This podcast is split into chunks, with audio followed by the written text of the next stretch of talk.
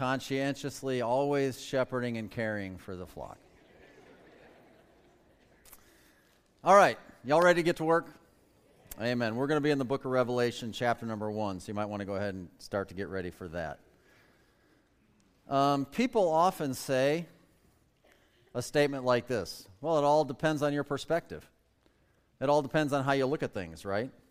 And then the results of the story that they tell vary greatly depending on that.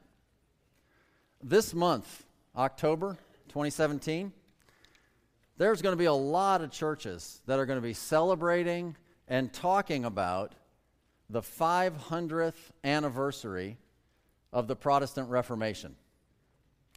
On October 31st, 1517, Martin Luther, who at the time was a Catholic monk, wrote 95 theses against the Catholic Church, and most specifically, writing against the practice of indulgences, which was paying in order to gain favor from the church. And he nailed these 95 theses to the door of the All Saints Church in Wittenberg, Germany on that day. And that event typically is the keystone event that marks the beginning of what truly was a great time in history. But truly, it all depends upon your perspective. I'm guessing it wasn't the greatest time in history for the Roman Catholic Church. You know, a lot of churches see this event as the most significant, this event, this time leading into the Protestant Reformation, the most significant event or time in religious history. That's their perspective. And so, as a result, today, more and more churches embrace what is called Reformed theology as a return to the Reformation. And really, all that is is code language for Calvinism and predestination.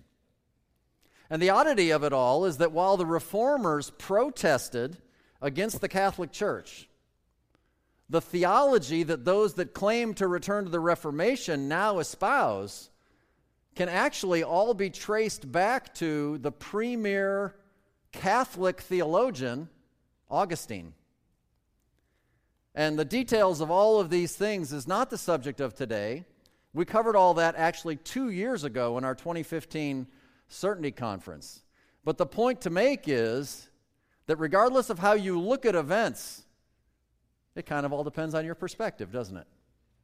It kind of all depends on your perspective. Now, the Bible takes a little bit of a different perspective on these events. That shouldn't surprise us, and that's what we're going to be looking at for the next two months. And the title of my message is A Biblical Perspective of Church History. A biblical perspective of church history. And in your notes, I put this After the resurrection, the early church is recorded for us in the book of Acts. Probably a lot of you already know that. Acts begins right after the ascension of Jesus Christ and the apostles with the church in Jerusalem and then ultimately shifts to Antioch after the final rejection of the Jews in Acts chapter 7 with the stoning of Stephen, the deacon and the preacher, and became, becomes the first martyr. Immediately after that turning point, with God then taking the gospel directly to the Gentiles in chapter 8, we find them going to Samaria and we find the Ethiopian eunuch getting saved. In Acts chapter 9, we see Saul of Tarsus gets saved, who eventually becomes the Apostle Paul, and he is called specifically to reach the Gentiles. And chapters 10 and 11, we see the Apostle Peter and his vision of the great sheet that comes down from heaven with the unclean meats and God is teaching Peter that unsaved Gentiles can be saved as well. And Cornelius, the Italian, we find out is that is one of those that Peter interacts with. And in chapter number 12, we see the apostle James is killed. And after James is killed, unlike the deal with Judas, no replacement is found to continue to have 12 apostles. That's significant. In chapter number 13, we see the establishment and the introduction of this church in Antioch of Syria. And they send out the first missionaries, and they send them out to Gentile nations. And Paul and Barnabas are the ones that begin those journeys, and, and they go through three different missionary journeys throughout the book of Acts. And it all winds down to the very end of the book of Acts, in Acts chapter 28 and verse 28. And the last verses of the entire book go like this Be it known, therefore, unto you that the salvation of God is sent unto the Gentiles, and that they will hear it.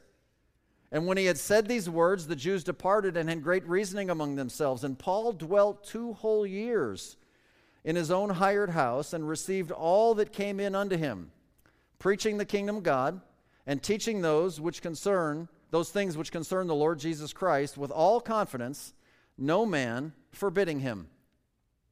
Now that's how the book wraps up. It doesn't wrap up like other books wrap up.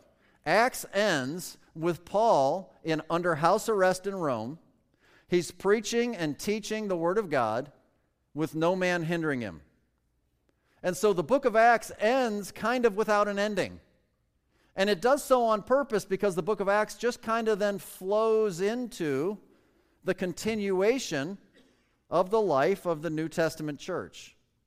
And according to the biblical record, the next historical reference that we find is in the book of Revelation, where we see the rapture of the church in chapter number four, and we studied this in detail this last week. It jumps ahead literally 2,000 years. But wait a minute, the Bible is the book of life, amen? It covers all of human history, from creation to eternity future. So let me ask you something. How could he really leave 2,000 years out? You ever think about that? Well, he doesn't. It exists in Revelation chapter 2 and Revelation chapter 3. And so, after finishing basically through our conference this last week, Revelation chapter 4 through 22, and if you have not had the opportunity to follow that material. It's all on our website, and I really encourage you to do it. It's some fantastic teaching. I think that it's appropriate that we just go ahead and finish the book of Revelation. It will be a whirlwind, but we will finish chapters 1 today and then 2 and 3 over the next couple of months. And so the series that we're calling this, this series, The Prophecy of History. The Prophecy of History. And the idea is, is at the time that it was written, the book of Revelation was written, was about 90 AD, and the things that he writes about in these seven churches in chapters 2 and 3 at that time were prophecy. But today in 2017, they're history. Okay? So that's kind of where we're at. let me just mention to you how critically important it is for us to understand history. Um, I'm not going to lie. When I was y'all's age here, and when I was y'all's age here, you know, in school, um, history was my worst subject. I didn't like it. I didn't care about it. Um, I didn't cheat, but I probably wanted to. Uh, I didn't. I didn't value it. I thought it was just dumb old things that are done and gone, and who really cares? Um, let us speak to the rest of us now. Now that I have lived more history, all of a sudden history is more interesting, you know? And uh, it is very, very important. So last week in our conference, we spent a lot of time learning about where we're going in the future with prophecy, right? And that's really important, amen? And in the next two months, what we're going to do is we're going to learn where we've come from, and that's history. And that's important because if you don't know where you come from, and you don't know where you're going, you honestly don't really know where you are. You don't know where you are on God's timeline, and that's the part that you need to know. You don't know where you're at on God's plan of His unfolding revelation. Therefore, you can't possibly know exactly what it is you're supposed to be doing. Because you need to know what you're doing based on where you are at in history and what God is doing. In fact, this idea of remembering where we come from is so important that God gave one of only two church ordinances that refer to it. And this is in your notes. The Lord's Supper exists so that we will remember the sacrifice of Jesus Christ for us today. Now that's defined for us in 1 Corinthians chapter 11 where basically Paul takes the bread and he takes the cup and he says, Look, this is my body, which is broken for you. This is the cup of the New Testament of my blood, which was shed for you. This do ye, as oft as you do it, in remembrance of me. And he goes on and he talks about how we shouldn't eat and drink of it unworthily, that we should examine ourselves, and then let us eat, and then let us drink. We are to remember the sacrifice of Jesus Christ, where he saved us from. Always remember where you've come from, Christian, to keep your heart clean and your life fresh and your focus just laser focused on what it is you need to continue to do. And a Christian who continually and regularly forsakes the ordinance of the Lord's Supper is in danger of walking in some dirty, dirty waters. Because this keeps us clean. That's what He did for us. So you come to the Lord's table, you should be thankful, you examine your life, you confess any sins, and you get right with Him. That's how important it is to go back and remember where you've come from. But you know what? Jesus Christ didn't die just for you, He died for the whole church. He died for the whole church. In fact, in Ephesians 5, it says that, that husbands need to love their wives even as Christ loved the church and gave himself for it, for the church. He died for the whole church. The church of Jesus Christ is a living organism. It's made up of only saved people. We sometimes refer to this as the church universal, as opposed to the church local. And the local church is critically important in God's plan. It is a picture and a foreshadowing of the ultimate universal body of Christ that right now, spiritually, each of us in the body of Christ, from the time of the resurrection until today, everyone who's received Christ, according to Ephesians chapter 2, is spiritually seated in heavenly places. So the universal church is currently assembled together in heaven right now. Even though our bodies are down here. And one day at the rapture of the church, we will all be called up to meet him together in the air, and we will be assembled then also with glorified bodies. This is the universal church. The local church is just a picture and a foreshadowing of that. It's an imperfect picture. Just look around. We all fall short. The local church should be made up only of born again believers, but you know, sometimes the guy sneaks in here and there.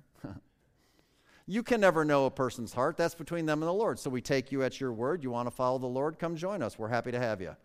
But nobody's faking out Jesus. He knows who belongs, right? Jesus died for the whole church. And so I want you to notice some things. 1 Corinthians 3 16 and 17. These are all introductory statements. Know ye not that ye are the temple of God, and that the Spirit of God dwelleth in you? If any man defile the temple of God, him shall God destroy. For the temple of God is holy, which temple ye are. If you pay attention to the Old English grammar, it really helps you. Ye is y'all, it's plural. So notice the personal pronouns are plural to the group, but the temple is one, it's singular. Ye are the temple. That's what it says. Ephesians 2 reiterates this in verse 19. Now, therefore, ye are no more strangers and foreigners, but fellow citizens with the saints and of the household of God, and are built upon the foundation of the apostles and prophets, Jesus Christ himself being the chief cornerstone, in whom all the building fitly framed together groweth into an holy temple, singular, in the Lord, in whom ye also are builded together for an habitation of God through the Spirit. 1 Corinthians 3 9 says, For we are laborers together with God, ye are God's husbandry, ye are God's building. And 1 Peter 2 gives us clarity in verse 3. So if, if so be you have tasted that the Lord is gracious, to whom coming as unto a living stone, disallowed indeed of men, but chosen of God and precious. That's the Lord Jesus Christ. Ye also, believers, as lively stones or living stones, are built up a spiritual house and holy priesthood to offer up spiritual sacrifices acceptable to God by Jesus Christ. So, yes, God instituted the ordinance, and He wants each and every believer to be able to go back and remember where we have come from so that our, li- our lives will be clean and we will do exactly what He wants us to do. But also, in your notes, church history exists so that we will remember the sacrifice of other Christians for us today. Because you see, the church has to remember where she has come from as well. And so last Sunday morning in our introduction to prophecy, we looked in Revelation chapter 1 and we saw the first nine verses. And today we're going to complete the book of Revelation chapter 1, starting in verse number 10 and going to the end of that chapter. So if you'll just follow along, I'm going to read starting in Revelation 1 and verse 10. Apostle John writes, I was in the Spirit on the Lord's day and heard behind me a great voice as of a trumpet, saying, I am Alpha and Omega, the first and the last. And what thou seest, write in a book and send it unto the seven churches which are in Asia, unto Ephesus, and unto Smyrna, and unto Pergamos, and unto Thyatira, and unto Sardis, and unto Philadelphia, and unto Laodicea. And I turned to see the voice that spake with me, and being turned, I saw seven golden candlesticks. And in the midst of the seven candlesticks, one like unto the Son of Man, clothed with a garment down to the foot, and girt about the paps with a golden girdle. His head and his hairs were white like wool, as white as snow, and his eyes were as a flame of fire. His feet like unto fine brass, as if they burned in a furnace, and his voice as the sound of many waters. He had in his right hand seven stars, and out of his mouth went a sharp two edged sword, and his countenance was as the sun shineth in his strength. And when I saw him, I fell at his feet as dead.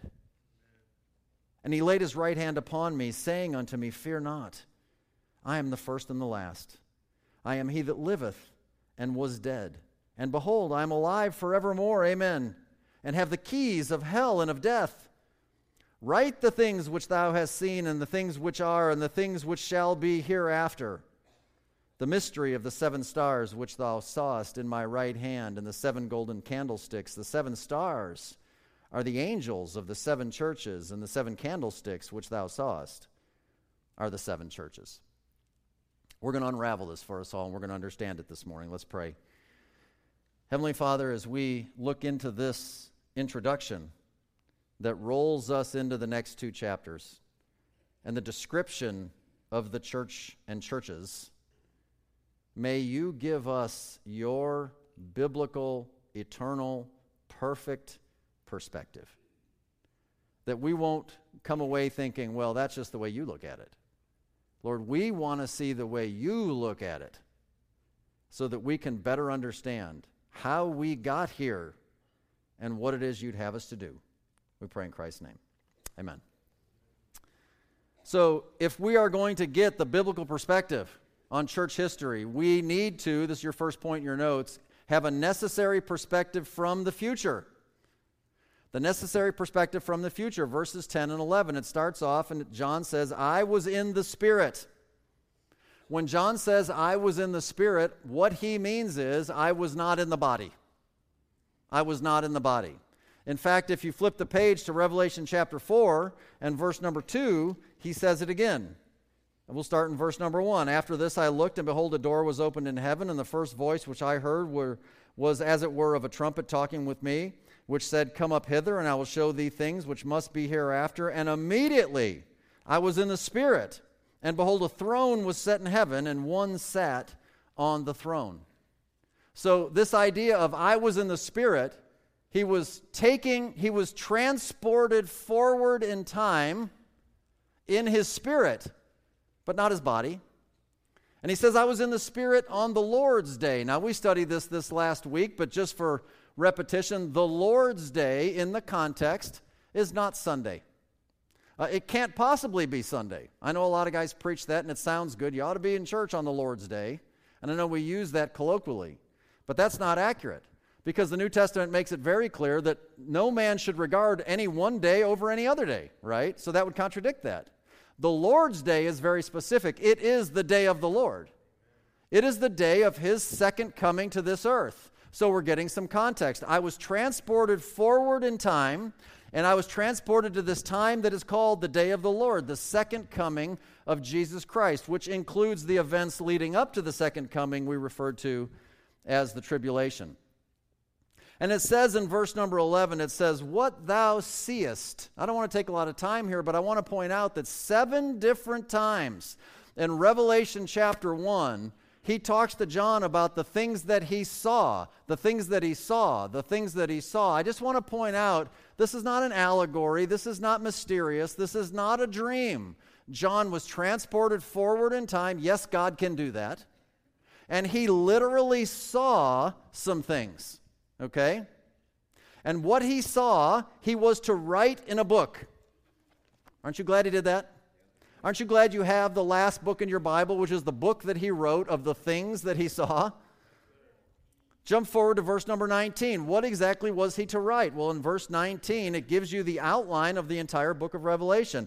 Write the things which thou hast seen in the past, the things which are in the present, and the things which shall be hereafter. So you've got past, present, and future. But that's why we had to get the idea of I was in the Spirit on the Lord's day right because you need to know when the now is so that you can know what the past was and what the future is. And so I'm in the Spirit on the Lord's day. John has literally positioned himself over the time of the tribulation leading up into his second coming. And the things that are past are the things of the church age. And the things that are now are the things of the tribulation, the bulk of the book of the Revelation. And the things that shall be hereafter, well, that's the millennial kingdom, chapter 21, and going off into eternity, chapter 22. And so this gives us our outline. This gives us our vantage point. This gives us our perspective on exactly what it is we're supposed to understand. And he says, Write these things in a book and send them unto the seven churches which are in Asia we would understand that as Asia Minor. We would understand that as the Middle East, literally in the nation currently called Turkey. So we have Ephesus, Smyrna, Pergamos, Thyatira, Sardis, Philadelphia, and Laodicea. And so, roughly, you can do your own Bible map search, but you're going to find in the southwestern region of the country of Turkey seven literal cities of that time, and that would have been where they were located. Some of those cities still exist today. Not all of them. They actually, if you want to take a vacation and tour the seven churches, they'll help you. They can go do that. I actually thought that would be a cool vacation. And so, as in any passage of Scripture, right, we have three applications of Revelation chapter 2 and Revelation chapter 3. The first one is going to be the historical application, and that means that John is writing, Jesus Christ through John is writing to seven literal churches. So that's those seven churches. That's those seven churches on that map. They were local churches in the first century in 90 AD in Asia Minor. That's who they were. They had issues that they dealt with, and he literally wrote these churches to these letters to these churches. Inspirationally, the next application is that these represent seven types of churches. Seven types of churches, because any church in any place in any given time throughout history could potentially carry the characteristics of any number of these seven churches. And so, if your church, for example, is struggling with an issue that is described by one of these seven churches, well, then that is a good devotional, inspirational application for you. And so, that becomes a wonderful way to understand Revelation 2 and 3. But there is something else. And you've got to get that doctrinal application because it describes for us seven periods of church history. Seven periods of church history, and literally what the Lord has laid out for us, not forgetting the lost 2,000 years. He projects the prophecy from 90 AD forward of what the next 2,000 years are going to look like, broken down into seven periods of history from 90 AD right up until 2017 or whenever the rapture ultimately comes. That's what Revelation 2 and 3 give us. That gives us God's biblical perspective on church history. And so while he does that, what he instructs John to do is to write. And the way that John writes, and we will get into this in detail as the weeks come, but the way God instructs John to write, there's a pattern. And that's what we see the repeated study outline of Revelations 2 and 3. So the first thing that we see is that the church is called. the church is called. And when I say called, meaning he calls them by name. And so he says unto each church, Ephesus, and each name we will define for you. You don't need to write these down now, I'll just give them to you quick. But each church name has a meaning.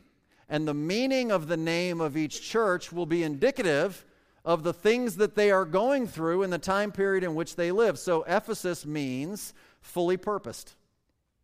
Smyrna means, we will get into this in detail for each church. We'll take one every week, okay? Smyrna means bitterness and death. Pergamos means much marriage.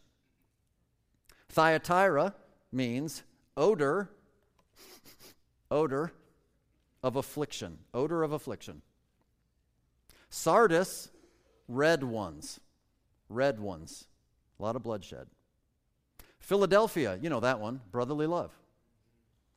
And Laodicea, the rights of the people. The rights of the people. And so each name specifically describes the main issue that that church period dealt with. Number two, Jesus Christ is characterized. He's characterized.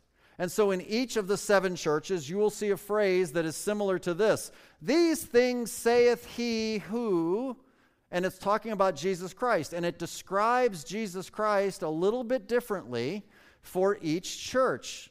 He's presented in a unique way to each church based on that particular need that that church has. When you begin to see the events of history line up with the name of that church and the way Jesus is presented, you're going to realize there's more to this thing than just seven churches back then that inspirationally kind of help us. Number three, the church's condition.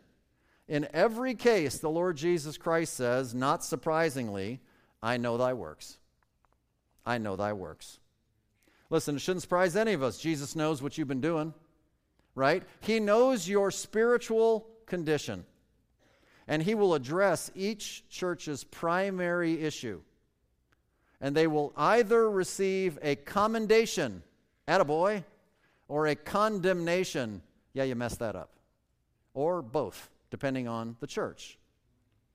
And number four, this is the outline systematically repeated through seven different churches. Number four, the church is celebrated because at the end of each letter, to the end of each church, there's a phrase similar to this To him that overcometh. And this speaks specifically of the rewards.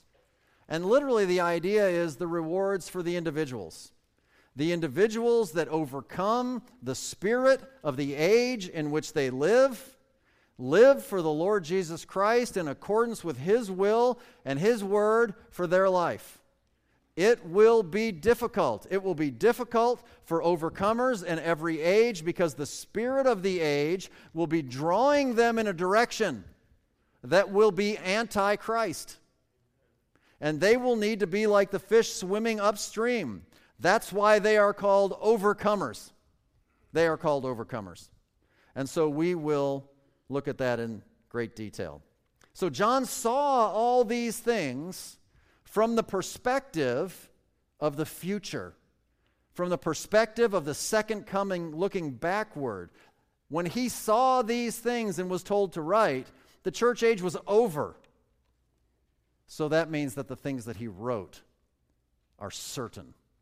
They're certain. Number two, we need also then to have a necessary perspective of Jesus Christ himself, starting in verse number 12. And the first thing that we need to see in our perspective of Jesus Christ himself is we need to see that Jesus Christ is glorified. 1 Corinthians 15 35. But some man will say, How are the dead raised up? And with what body do they come? Thou fool, that which thou sowest is not quickened except it die. And then jump down to verse 40 there are also celestial bodies and bodies terrestrial. But the glory of the celestial is one, and the glory of the terrestrial is another. So, the view that we have of Jesus in Revelation 1 is the celestial body. We'll get to that in a second, but I want to remind you Jesus had a terrestrial, earthly body during his earthly ministry. He was just a guy in a normal human body, right?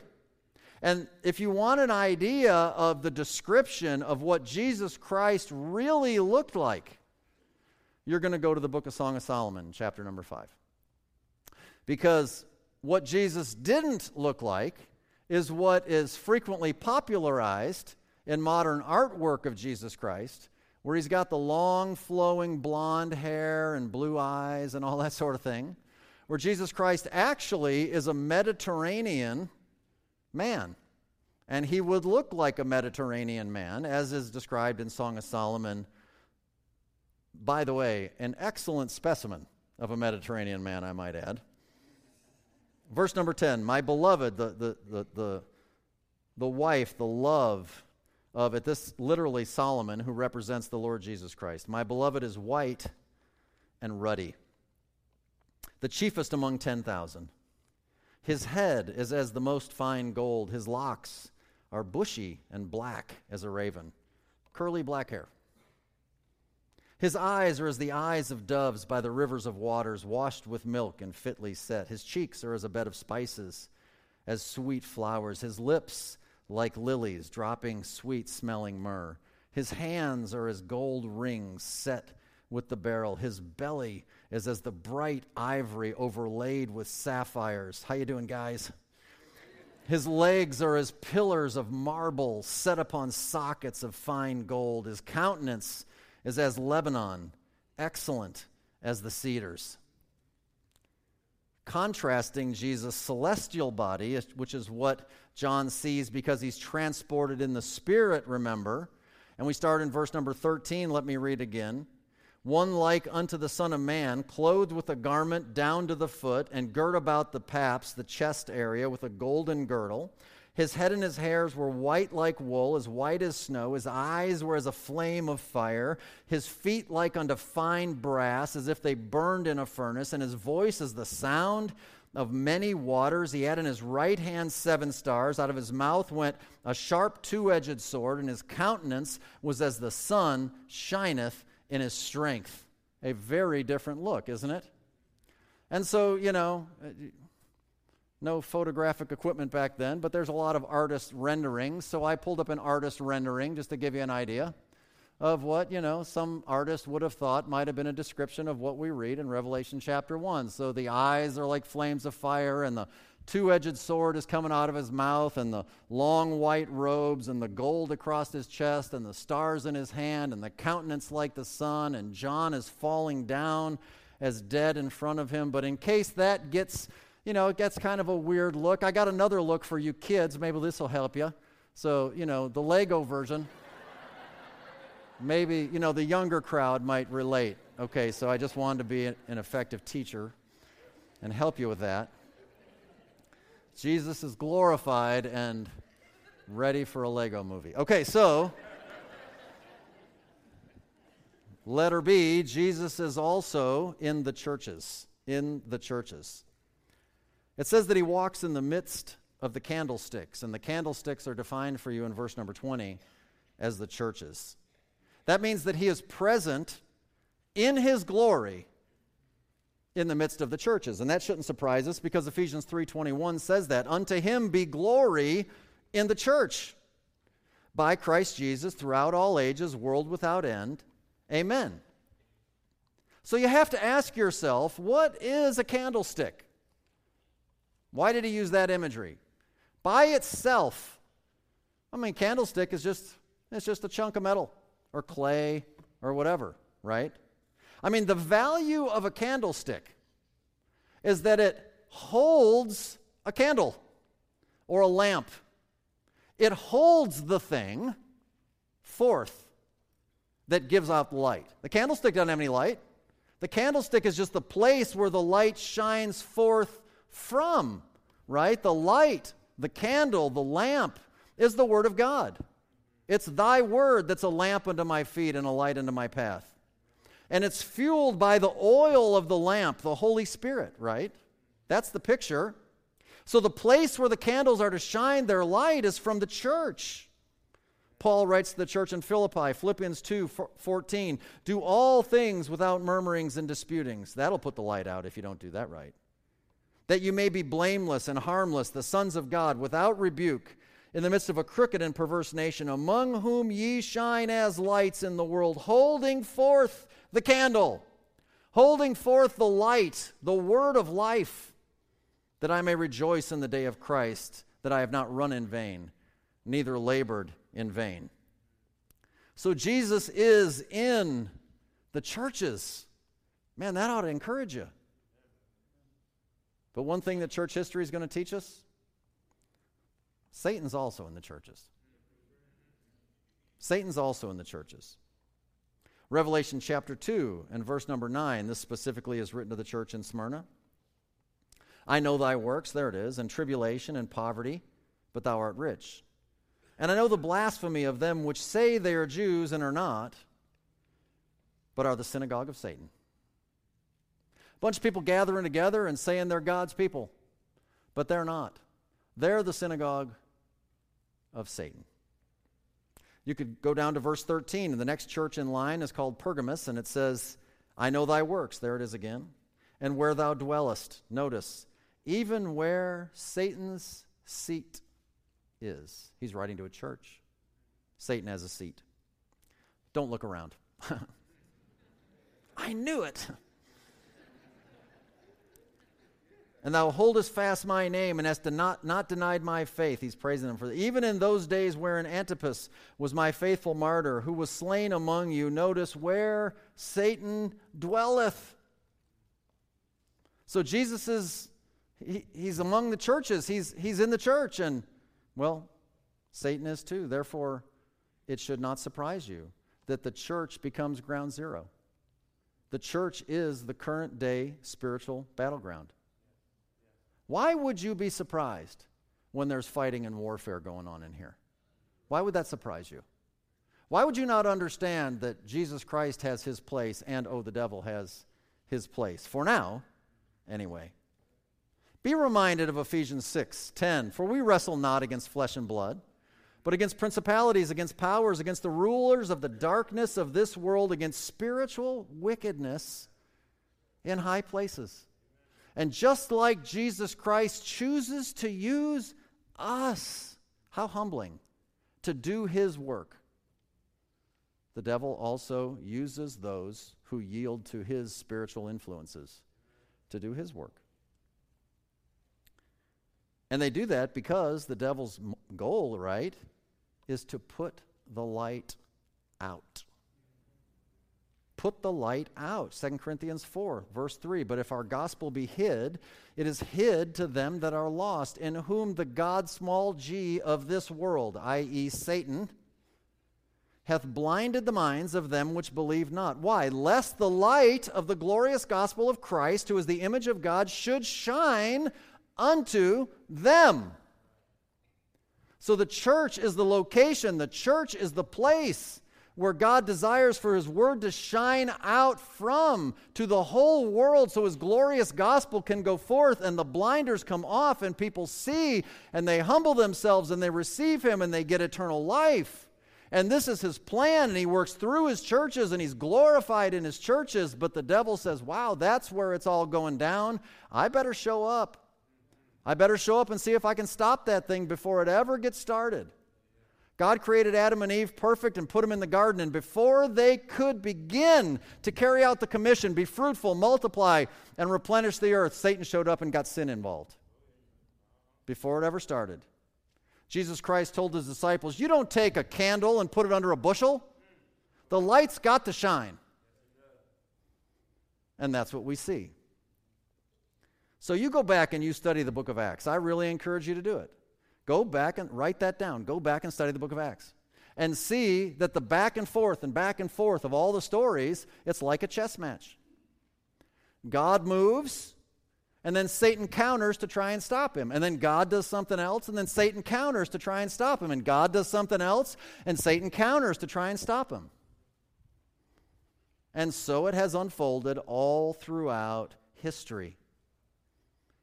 So, from the perspective of seeing Jesus Christ as he is and the devil as he is in your notes. Church history reveals the work of God to establish his church, and the work of the devil to establish his counterfeit churches. That's what we're going to see. But not only that, we're also going to see church history reveals the work of God to establish his Bible and the work of the devil to establish his counterfeit Bibles. People get all fired up about that. Well, why would you? It was going on in the very first century. 2 Corinthians chapter 2 verse 17 has not escaped your notice, I'm sure, for we are not as many which corrupt the word of God. It was going on back then, y'all. Second Thessalonians chapter 2 and verse number 2, Paul says, That ye be not soon shaken in mind or be troubled neither by spirit nor by word nor by letter, notice, as from us, as that the day of Christ is at hand. They were confused as to whether they missed the rapture. Why would they have been confused that they might have missed the rapture? Because some people were out distributing letters and saying, These are the letters of the Apostle Paul. And Paul says, Don't be confused by letters as though they were from us. They weren't from us. They were perverting and corrupting the Word of God. Because that's what the devil does and has always done ever since the first recorded words out of his mouth in Genesis chapter 3. Yea, hath God said that you can't eat of every tree of the garden? And begins to place doubt so Jesus is, without question, glorified. Jesus is among the churches, and letter C, he is ever communicating. He's ever communicating with us. Amen? So it talks about in his right hand are seven stars. And again, the seven stars are defined in verse 20 as the angels of the churches. What's that all about? Well, let's just take it as the Lord gives it to us. Who are angels? What do they do? According to Hebrews chapter 1 and verse number 7 Of the angels he saith, Who maketh his angels spirits and his ministers a flame of fire. So an angel is a minister of God, an angel is a messenger that carries God's message. In the Old Testament, we have stories. Gabriel brings a message to Daniel as he's praying. Michael brings angel, he brings angelic answer from God to, to men. So angels become messengers, they become ministers, they become those who, who represent God in the message to the people. Well, in this context, if we spend a little more time, and we don't need to do it today, they represent the church before God as well there's this idea of a spiritual representation in the very throne room of God before our Heavenly Father of what that church is really all about. And so he communicates through this messenger. So, to dovetail off of the things that we've learned already, church history now also reveals the work of God to establish his ministers and the work of the devil to establish his counterfeit ministers. 2 Corinthians chapter 11 and verse 14. And no marvel, for Satan himself is transformed into an angel of light. Therefore, it's no great thing if his, Satan's ministers, also be transformed as the ministers of righteousness, whose then shall be according to their works. I mean, why would it surprise you? I mean, the devil is, I'm telling you, not all wrapped up in, you know, Skid Row with drunks and hookers and sinful behavior. That is just the outpouring of people's flesh. The devil is involved in religion. The devil is deceiving people standing up. Remember, the ultimate goal of the Antichrist is to sit down in the temple of God, showing himself as God until people will worship him as the very Jesus Christ. He is a counterfeiter. So we have a counterfeit church, and we will have counterfeit Bibles, and we will have counterfeit ministers who will pose as ministers of righteousness. And if you set two of them on the stage right next to each other, in fact, I dare say if Jesus Christ and the devil today showed up next to each other, you might not be able to tell them apart unless you have a holy word that can tell them apart because he transforms himself into an angel of light. Don't be deceived. So, messengers bring messages. And Jesus Christ, then, here's how we can apply it to ourselves. This is in your notes. Jesus communicates through his chosen leadership. He communicates through chosen leadership. He sends messages. And the leadership represents the body before the Lord. So, stars or angels, right, it says, are in his right hand. And that right hand throughout the scripture is a place of blessing. Matthew 25, 33. And he shall set the sheep on his right hand, but the goats on the left. Then shall the king say unto them on his right hand, Come, ye blessed of my Father, inherit the kingdom prepared for you from the foundation of the world. The stars in his right hand, that's a place of blessing. That right hand is also a place of power. Psalm 20 and verse 6 says, Now know, now know I that the Lord saveth his anointed. He will hear from his holy heaven with the saving strength of his right hand. That's a place of strength. It's a place of power. It's a place of blessing. And you know what else it is? It's a place of trust. Isaiah 62 and verse 8 The Lord hath sworn by his right hand and by the arm of his strength. And when he has sworn that something will happen, you can take it to the bank. It's going to happen. You can trust it. You can know it. It's a place of strength. It's a place of power. It's a place of trust and comfort and security. It's a place of blessing. And the angels, the stars, are in his right hand.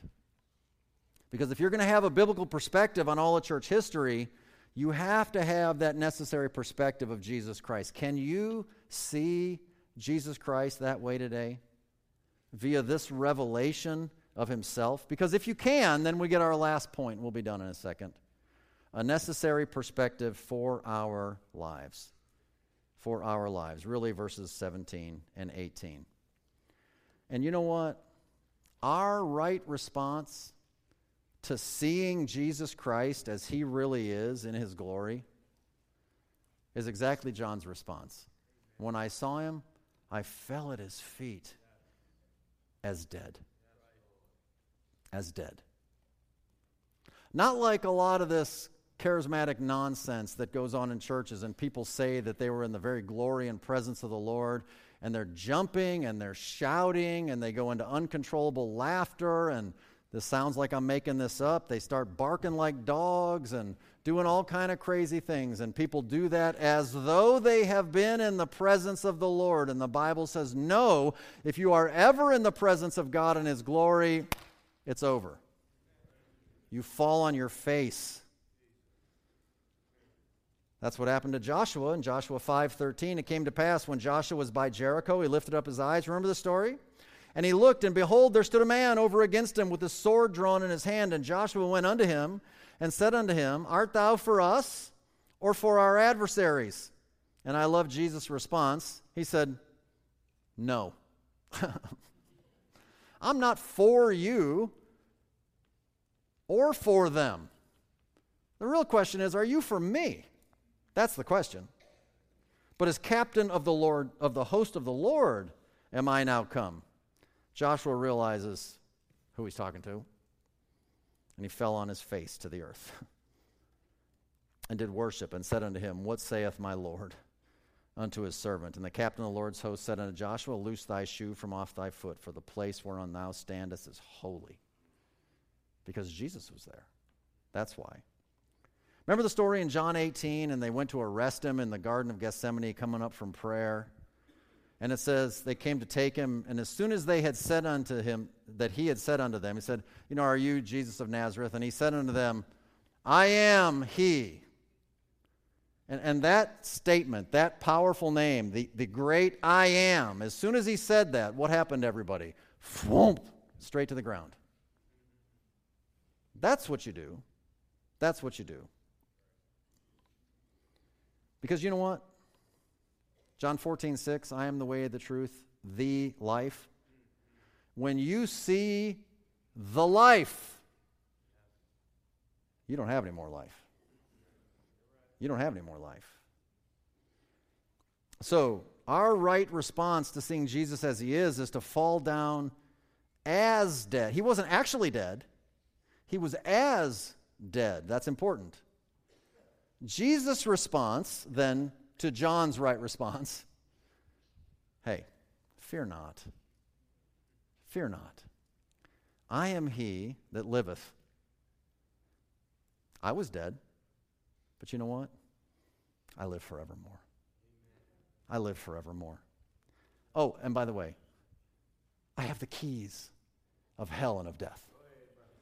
I have the keys of hell and of death. So, you know what? Number one, there is no need for a Christian to fear death. Amen? No need whatsoever. Jesus Christ died your death, and he still lives. You couldn't go to hell if you wanted to. You have Jesus Christ in you. He has the keys of hell and death. Just open that door and leave. There's no reason for you to ever worry about that thing again. To think that you could be saved and potentially lose that salvation is a blasphemy from the pits of hell. You are eternally secure because Christ is in you and He is alive forevermore. You have eternal life today.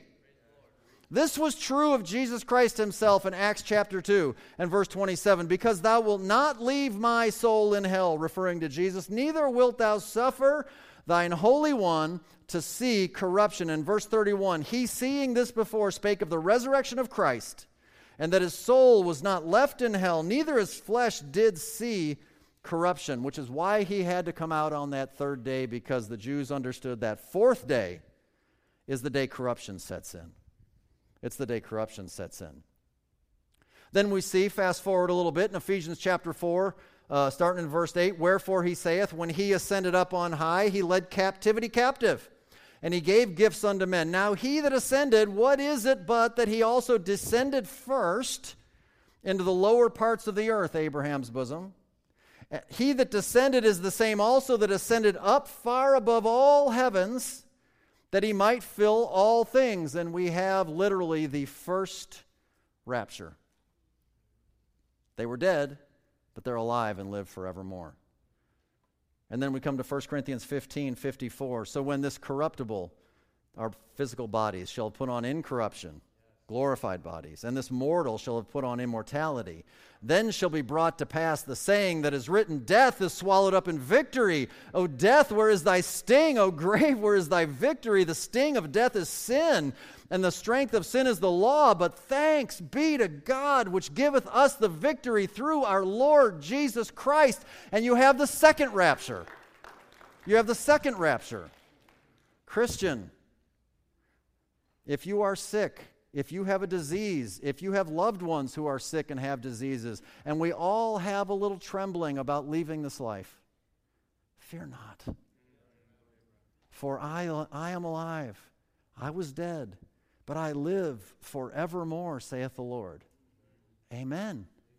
There is no reason to fear. Number two, something else we can learn. Church history proves that death can't stop God's word. Death can't stop God's word. These people lost their lives, yet they live because they saw Jesus Christ in his eternal perspective. We read this just this last week. Hebrews 11, 35. Women received their dead raised to life again. Others were tortured, not accepting deliverance, that they might obtain a better resurrection. Others had trial of cruel mockings and scourgings, yea, moreover, of bonds and imprisonment, things they suffered. They were stoned, they were sawn asunder, tempted, slain with the sword. They wandered about in sheepskins and goatskins, being destitute, afflicted, tormented, of whom the world was not worthy. They wandered in deserts and in mountains and in the dens and caves of the earth. And these all, having obtained a good report through faith, received not the promise during their earthly lives. When we study church history and when we get the perspective of Jesus Christ and His glory, when we understand the perspective from the future, we get the perspective for our lives, and we realize that even death and torture cannot stop God's word, and that's all that really ever matters anyway, so that we can propagate that word. We can be like candlesticks that hold forth the word of life so other people can get it, so other people can continue. Because whether this mortal body lives two or three more days or 50 more years really doesn't matter, because you know what, y'all? I'm living forever and so are you. We're living forever. And some of the things that those people went through maybe can help you to overcome the fact that, well, you know, I got a sniffle. I can't seem to get around to doing what the Lord wants me to do. Just something to think about. This is going to be a good little perspective shift. Finally, number three Christians today, like John, like those in church history, can live as dead, yet alive. You know that? Galatians 2:20. I'm crucified with Christ, nevertheless I live. I'm crucified, yet I live. I'm crucified, yet I live. Oh, wait a minute. Yet not I. I'm not the one. I forgot. Christ lives in me, and the life which I now live, I live by the faith of the Son of God who loved me and gave himself for me. So I can live my life as dead, yet living. That's actually exactly what he wants. So Jesus calls us in Luke 9:23, if any man will come after me, let him deny himself, take up his cross daily and follow me. Every single day, every single minute, you have a choice whether you will die to your fleshly desires and yourself and let the Lord live through you, or whether you're just going to say to the Lord, I, I got this, I got this one. Now, we wouldn't say that out loud, but we say it. We sure enough say it. Listen, church history may very well be the most important subject to study for the church today. It will put steel in your spine. It will give you courage to stand through adversity when you learn about the things that others have endured so that you could be here worshiping freely with a perfectly preserved Bible in your lap. Used of the Lord to propagate this to yet others before it's too late. And just think about it, y'all. Just think about it. We just studied prophecy. A lot of you know this. It is a 100% certainty that one day we're all going to be gathered together, right? And when we're all gathered together, you do know, right, that we will actually, literally meet all of the characters in the body of Christ face to face. We will actually know them, and they will know us. The Bible talks about this great event, the marriage supper of the Lamb. And when we enter into that marriage supper of the Lamb and the bride has made herself ready, and all the attendants are there at the beginning of the millennium, I believe, and when all that comes down, this is a feast. This is a party, y'all. And, and you know as well as I do, food and fellowship are centered around, I mean, hanging out with conversation. Food, we're, we're having a supper. We're having a supper because we're going to have fellowship. And when you're having supper, and fellowship, you're having conversation. Man, I don't want to be at that supper and have nothing to say. You imagine the stories? Can you imagine the things that people are going to be able to share about how God worked in and through them and the things that they suffered so the Lord could be glorified? Can you imagine all the things that have taken place that we don't have a clue? Nobody ever wrote about them. It's going to be unbelievable. And, and somebody's going to be over here saying, yeah, pass the salt.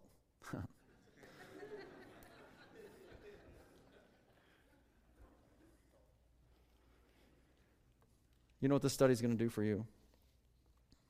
It should move you to tears. It, it should move you to count the cost. And it should move you to action. That's what it should do.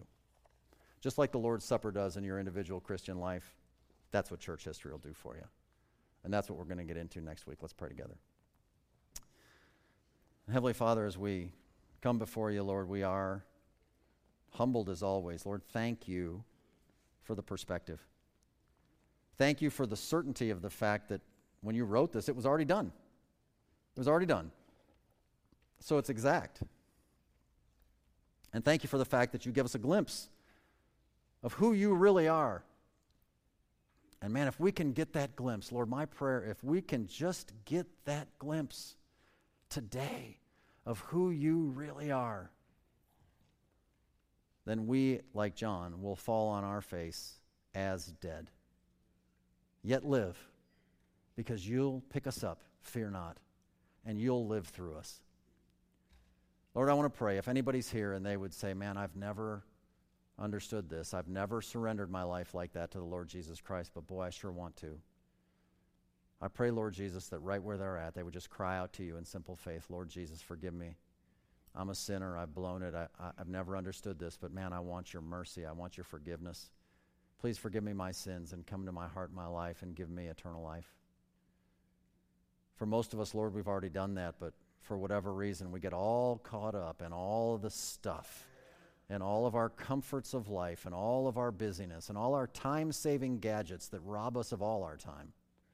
We never get around to doing anything for you. I pray, Lord Jesus, that we would have your perspective and going forward as we learn of history, which places us exactly where we are so we know exactly what we need to do before it's too late. Lord Jesus, bring revival to our hearts and continue to give us that courage to stand in the midst of adversity, not be surprised, expect it, and stand because you did. We desire, Lord, to be a church full of overcomers. Overcomers. And pray these things in your holy name. Amen.